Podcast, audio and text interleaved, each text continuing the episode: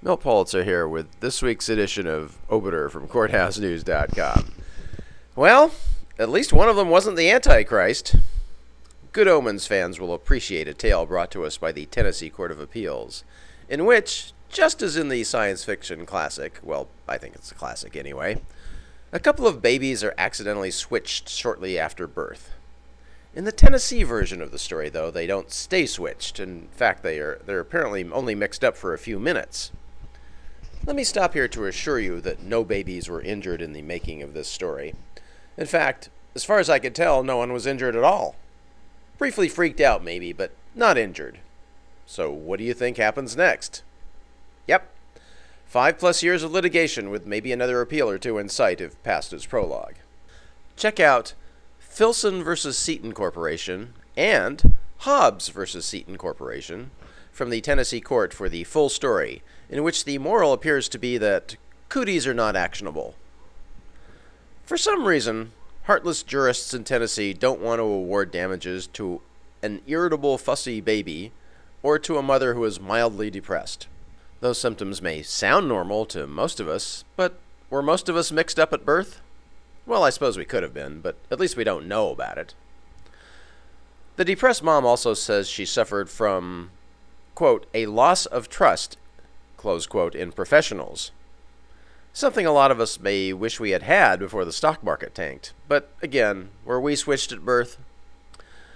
Pause for a moment to imagine what the lawyers for these families must have been thinking when they took these cases. Go on, imagine it.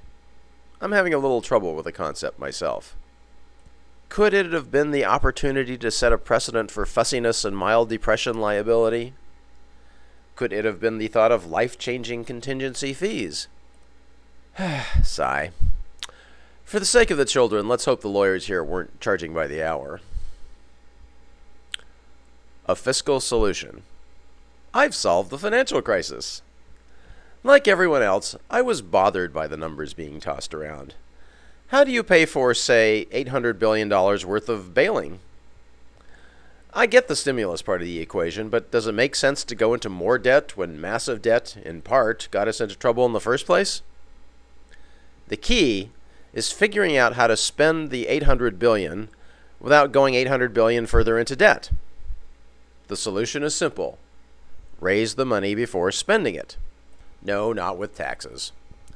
We need to use the government's newest and most valuable asset, a president who can speak English and is beloved by subscribers to public radio and television.